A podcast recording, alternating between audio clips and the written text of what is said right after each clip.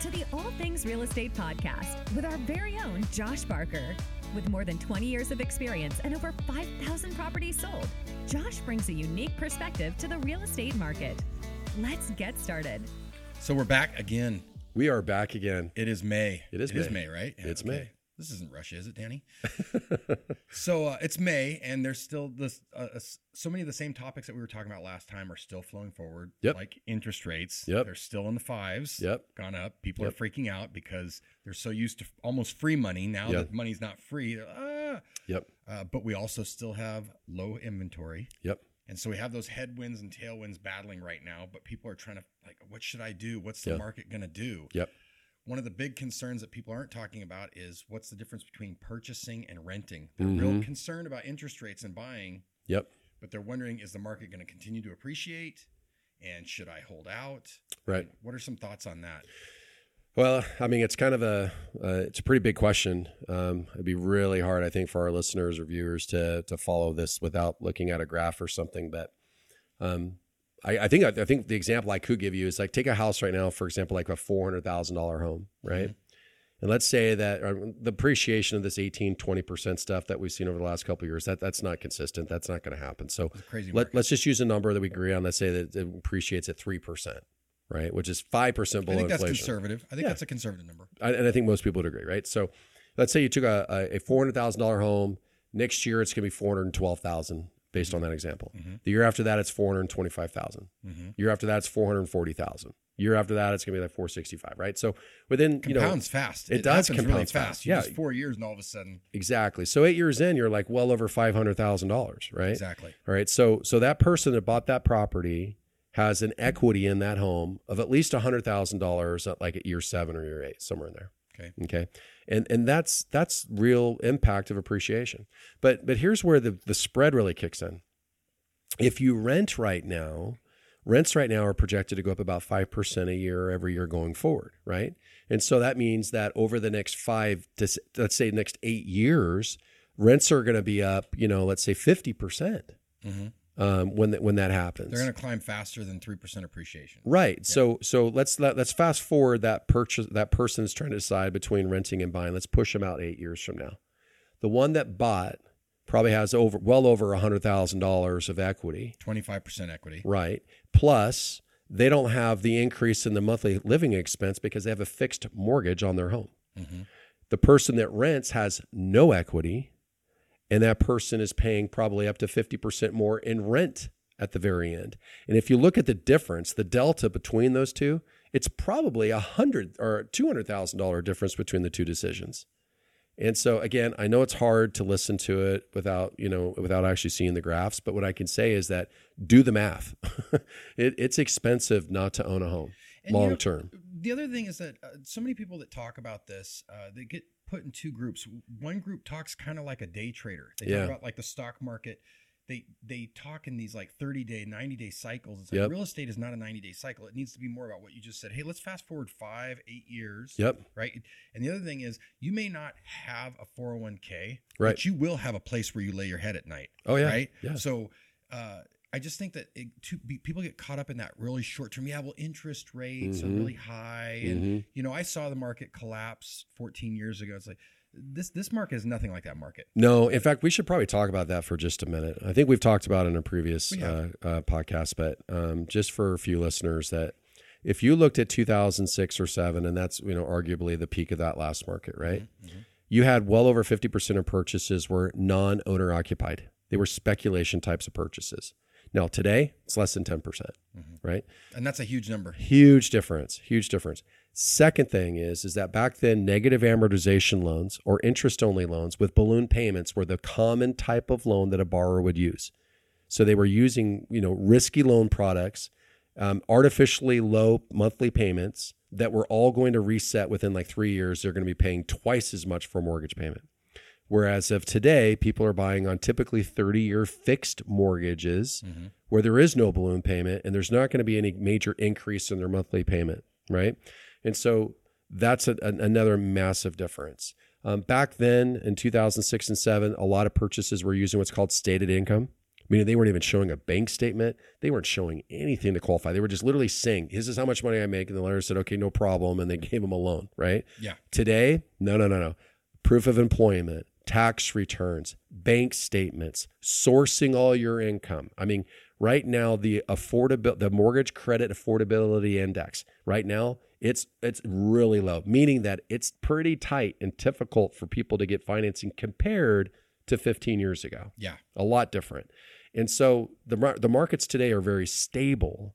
And so even if the market slides um, in terms of demand because of interest rates going up, which we all fully expect is going to happen, people are not qualifying now that were qualified, you know, six months ago. Mm-hmm. Um, when we see that happen, we're just not going to see the same shift in inventory. It's just not going to be the same as it was before. Yeah, and uh, another thing is that uh, the people that are saying, "Hey, interest rates are kind of high. I don't know if I want to buy now." You have to think about a couple of things. Number one, if you're going to wait for interest rates to come down, you're going to miss out on the appreciation of the market, Yep. right? Yep. Uh, number two, when those interest rates come down, the it might when those interest rates come down, that three percent that you're talking about, it'll be more than three percent Mm, because every time the interest rates have gone down, it causes values to go appreciation- up. It does. Yeah. So, and the other thing is, if you purchase now, I was talking to a lender the other day. I won't name anybody, but he's a really smart guy, I, and he was telling me.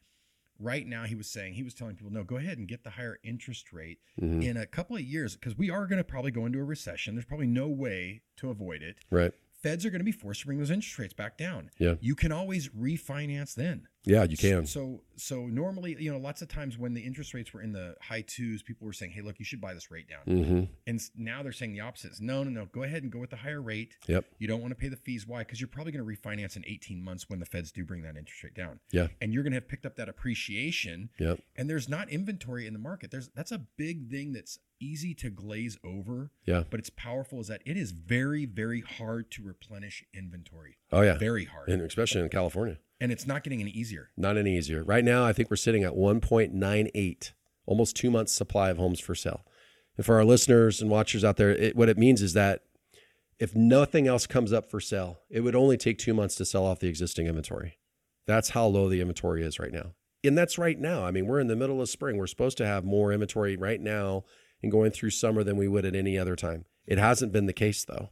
We haven't seen this massive jump. And and really I think what it is, or, or part of it, a contributing factor would be is that so many people purchase with such low interest rates that they're literally looking around going, I don't want to give up my, you know, two and three quarter percent interest rate. Yeah. So they're hanging out in their homes, which hey, I get it. Congratulations. But that that is having an impact. Uh, new construction, it's not it's not a huge meaningful impact here in the community. I mean, we're getting some new construction, and I'm certainly not complaining for what we're getting now, but we're still grossly undersupplied compared to what the demand actually could be or is. And um, I don't see that changing anytime sooner because the cost for construction is super high. Cost of land acquisition is is, is still high. Uh, development costs are super high. So you know, it's just we're going to continue to be in a really a housing shortage. You know, not just nationally, but locally, we're we're still at a shortage too. So, Two of those major contributors, uh, one is labor. yep, Uh, I mean, anybody who's talked about, hey, I need some things done in my home. Yep. I mean, beyond just the general contractor, all the contractors are understaffed, oh, totally, and yeah, that's not something that you're just going to replenish overnight. no, Uh, no, that's going to take years. no, And the other piece is materials. yeah, Now, I, I don't know with all of the um, supply chain disruption, I don't know if it's going to get pick- picked back up, and you know, and, Yeah. and but it just doesn't. None of I, I not like I'm plugged in, but I don't see where like all of a sudden it just catches up and the supply chains, everything's great, and prices just plummet for you know materials, lumber. Uh, I saw this great uh, photo that tried to show um, the cost, how much a thousand dollars Mhm. of lumber would have you could have purchased. I think it was like 16 months ago versus today. And Oh. it showed two pallets yeah, and one was huge and one was tiny. Like Yeah. To give you an idea physically yeah, what it's doing, what yeah. it's doing, uh, Yeah. you know, that eight and a half percent inflation, it's a lot more than that with building materials. Oh yeah. That's well, the I mean inflation right now, obviously, which is which is why the Feds are saying, hey, we're we're looking at raising rates again. I mean, right now we're in May. They just came out with a report early this month that said that uh, uh, the inflation numbers, I think, were at eight point two or eight point three. Mhm. Uh, which means the Fed is likely going to raise those interest rates sometime this next month at another half a percent, Mhm. another half a point. Mhm. Uh, for our listeners out there right now, our, our interest rates are averaging about five and a half to five and three quarter. That kind of tends to be what the rate is. It's bouncing a little bit right now as the as the markets are trying to find themselves. Uh, but that's kind of the general idea: five and a half, five and three quarters, what interest rates are now for a thirty-year fixed mortgage. when the Fed raises that rate, we're fully expecting to see interest rates in the low sixes. You know, that's a, that's the next increase that we're expecting. It's going to have an impact on affordability. It's going to have an impact on demand. We are going to eventually see the housing market stop in terms of the the the demand. It's going to start to get killed off by the interest rates going up. We're expecting that. But what I think people need to think about though is that it doesn't necessarily translate into lower sales prices what it's going to do is it's going to eliminate demand, but there's not a lot of supply in the market. And so if that supply doesn't jump relative to demand, if that supply doesn't comp- continue to grow rapidly as a result, then prices aren't going to move that much. You know, it's only if that inventory relative to demand really starts to grow, that's really the only way we could start to see prices prices softening. Um, you know what I'm saying? Yeah, and, um, but I still think uh, sorry to interrupt, but I yeah. still think that Redding is uh, a unique because it is one of the last areas in California yeah. before you leave. You know, a lot of, oh, everybody's leaving. No, not everybody, a tiny percentage is leaving, but a lot of people are leaving the major cities and coming yep. up here. And so LA can see a decline. San Francisco, San Jose, they can see declines, and they have. Where Redding has continued to grow. It has because we are somewhat of an anomaly within yep. the state. Yep. Where even though the state might be going down, this area is going up. Well, that um, that report that came out of I think it came out of Stanford. Um, I think it's the Hoover Institute in Stanford, but um, you know they they determined you know what the number one reason for people leaving the state of California was, and it wasn't politics relative to what some people might have thought, but it's it was actually just affordability. Yeah. So like you know L.A., San Diego, um, Orange County, uh, San Francisco, uh, you know the the Bay Area overall. Um, you know cost for homes there are extremely expensive, right? Redding relative to all of those things, was very inexpensive. And so, and we continue to be less expensive than the rest of the state. And we have a beautiful place to live. So we're, we're, we're still seeing people, like to your point, coming in from those locations. Um, those are our feeder markets. They really are. Those are the markets that tend to see, we see the greatest amount of influx. It's not people moving from out of state moving to Redding. It's people from inside of the state in bigger cities that are moving to Redding. And uh, we're seeing that a lot. Along those same lines, uh, I had a headhunter reach out to me in regards to a position with a company in the Bay Area. Yeah. And one of the things that caught my attention was they said they wanted me there two days a month.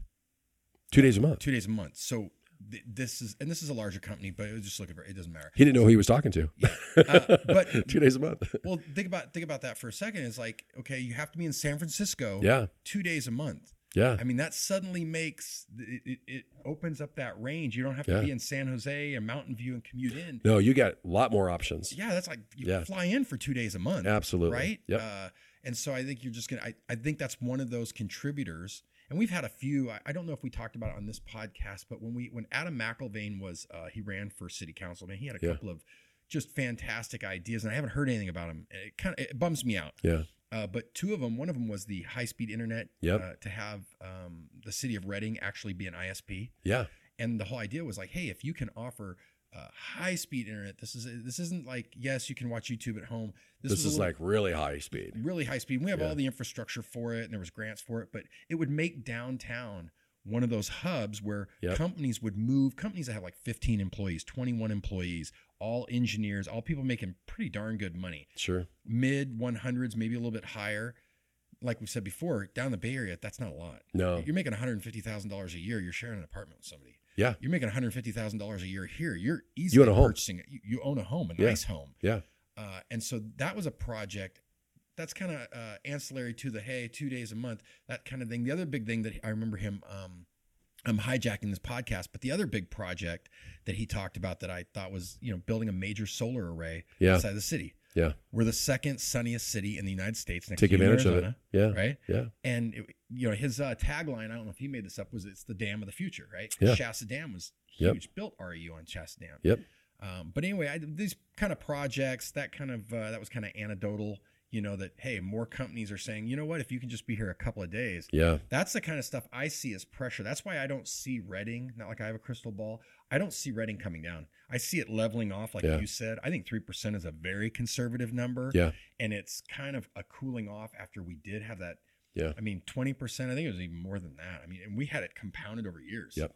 I mean, well and it's um it is. And, and i think just being sensitive to those who are in the market now that have been in the market. So you know, we, I was talking about this with our sales team um, this last week, and I said, you know, there, there's two different groups of people that you're going to run into now in the market.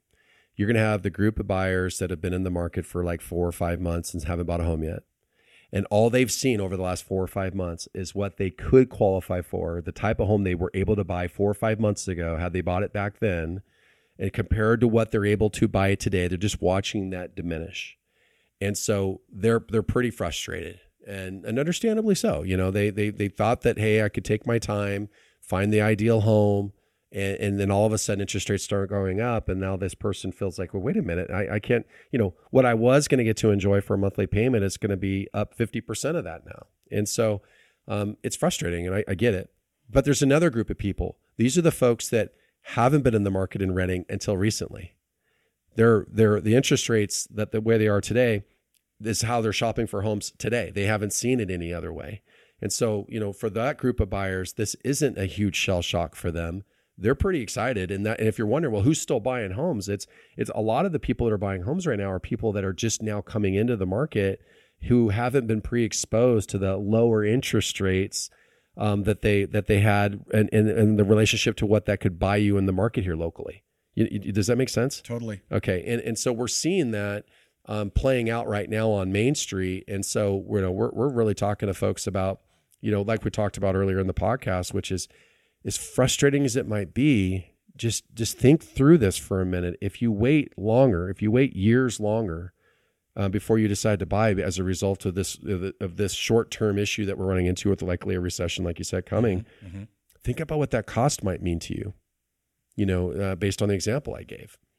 Well, I was thinking there's this business coach I was listening to the other day, and he um, he talked about some of the uh, qualities of people that succeed at a high level. Yeah. And one of them was he said uh, their ability to forget, their ability to immediately focus on the next move yep. and not get caught up in, in failure or there. past or setback. Yeah, exactly. And so that to me, that's kind of in that same vein of like, hey, look, November 2021 is gone. It's gone. There's, don't don't don't take that that yep. interest rate quote you got. You throw it in trash. That's done. That's yep. behind you. That's the yep. play behind you. And when he was talking about that, I thought about Tom Brady because I remember seeing an interview with Tom Brady about. It. He's mm-hmm. like, "I'm on to the next play." Yeah. So it's Can't that same last like one. Past, uh, you know, it's it's done. So it's where are you right now? Yep. What does the market look like now? Yep. What do you think the market's going to look like in six months? Do yeah. you think suddenly there's going to be huge inventory and no demand? Yeah. Do you think interest rates are going to drop down to 4% by November? I mean, nothing tells us that. Yeah. But if you lock in now, a year and a half, two years from now, at some point, those interest rates will come back down. Sure. And even if they didn't, you locked in a lower interest rate now than if you wait six months and buy yeah. and they're at six and a third. Yeah. Because that's where it's going. That's the trajectory. Oh, it is. I mean, the rates are looking like they're going to be in, like we said, in, in the sixes here in the in the near future. Um, you know, at some point the housing market will break. Uh, my guess is around six and a half percent mortgage rates will push the market uh, and then translate into a recession. I mean, uh, because housing represents something like 17, 18 percent of the overall economy. I mean, it's it's a big number. Once the housing market, um, you know, gets hit by the higher interest rate and starts to really slow down, um, I think you'll start to see that ripple effect across the rest of the country in terms of all the other different uh, markets. Um, so if that if that turns out to be the case, um, once we move into a recession, the Federal Reserve won't have necessarily the same pressure because with a recession, you kind of usually assume that you're going to start to see your inflation fall, uh, falling down too. And at some point, that supply chain that we keep talking about, at some point, it's going to begin to catch up and that's really going to put that inflationary number in, a more reasonable uh, level. Um, and then at that point, the, the Fed won't feel the, the need to raise rates more uh, when they start to feel like, hey, you know, there's there's you know proof that the inflation's slowing down. Um, and when they do that, um, like you said, that's when they'll start to maybe even try to help pull us out of recession by bringing those rates down again. Um, and what here's the question: housing. Let's just say it was flat. Let's say it is what it is today when we're in a housing recession. If the Fed starts dropping the interest rate in order to stimulate the economy again, what do you think that'll do to home prices? Well, they're going to go up. They're going to probably go up, right? And they're going to they're going to go up in correlation with how fast that rate goes down. And so for folks that are out there shopping, it's like you said, you know, it's okay that the rate's higher. Take the home. And when the rates drop, refinance to the lower rate. But uh, if, if, if you if you don't want to be in a situation where um, you're you're falling behind on on your on your equity that you're gaining over time, both from appreciation in the market, paying down your mortgage balance, and then compare that to renting, right? Uh, where rents are going up. It's uh, it's a still a financially, it's a pretty darn smart move. I don't see too many experts would that would boohoo at that too much. Housing is not like the like the stock market. What did the stock market do over the last couple of weeks? It's been tanking big time. Big time. Housing market hasn't. Crypto's been tanking big right. time. And it was all that fake money stuff. I mean, everybody. I mean, helicopter money falling out of the sky. It went right into crypto. It went right into uh, the stock market, and that's why we had these nice bubbles there. The housing market didn't do that. It didn't do that. I'm trying to remember the other day I was talking to my financial advisor, and he was telling me about a stock. Uh, I won't say it, but it was trading at about a quarter of its high. Oh wow. Right. And he's like, Oh, I think it's value. And I said, What's the PE ratio? And he's like, Hold on, 37. and I was like, Hold on. Our listeners don't know what the PE ratio is. Price to earnings ratio. So that Right. means, you know, for every share, Yeah. how much money did they make versus how much it costs, right? So if they said, Well, there's a billion shares and they made a billion dollars. Yep. Uh, and the stock was trading a dollar, you're like, oh, the P ratio is one to one, which never happens, by the way. Right. But you'd be like, oh, okay, I bought the share for a dollar because it made a dollar. So it had dropped down 75% of its high value. Yep. And it was still trading at 37 times how much they were actually making. Which is really crazy, is what Joey's saying on this. it's cra- that's Yeah. insane. Yeah. Like not like I'm stock guy, but I remember, you know, I first started reading stocks 20, 30 years ago and PE ratios would be like 13 Yeah, for high 15, ratios. 17. Those would be yeah. high PE ratios. Yep. Now though, the tech world, it's just the PE ratios are insane. They're not well. It's not attached to reality anymore. At all, Yeah, not at it's because there's so much in, uh, uh, investor participation in the stock market. That's so much all. emotion. Yeah. Well, and every time you know they print money, every single time, it, it always does the same thing. It flows into a couple areas, and typically it's going to flow into the stock market somewhere um, as a result of that. And you know, it's it's you know we've printed so much money over the last couple of years. Um, you know, there's no such thing as a free lunch, right? So we're, we're all paying the price now for that free money with inflation. And every every household now is going to have to deal with it. Everybody's talking about the gas prices and everything else, and th- that's having a real impact. And and when if you want to draw that back to real estate, fuel prices are having an impact on the the more rural communities around Redding.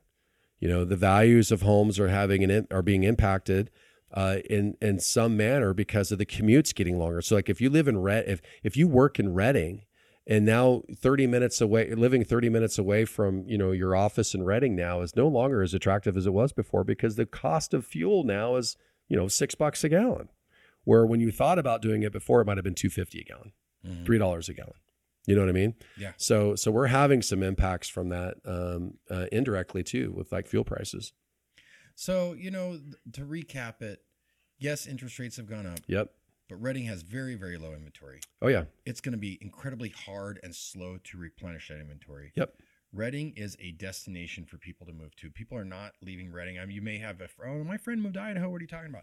For every friend that moved to Idaho, there's two or three people that moved from San Jose, yep Stockton, Roseville to Redding. yep So our and people moving back. I mean, I've I've had friends move back from Idaho. I've had friends move back from Montana. Um, you know, and I'm not I'm not boohooing any of those locations, but you know, everybody thinks the grass is greener, and then they go and they look and they go, wait a minute, it's it's the same green grass I had before. You know, so Well, I'm not going to say any names, but we have several friends that moved um, east of here, and every one of them, uh, it was hard. We'd get on calls with them, and they don't want to flat out admit, mm, but they're they, you could just hear it when they would talk about like ice storms and weather. tornadoes. and I was talking to one of them the other day, and I won't say who and I won't say where, but uh, there's a TV show based on where he moved, and he said people here just don't care. And I, what do you mean? He goes, like they don't bathe, they don't care, like they just don't care. And he goes, at first it was kind of cool because there's not this pressure. Yeah. He's like, but at some point you're like, I want to care. you've been wearing that shirt four days in a row.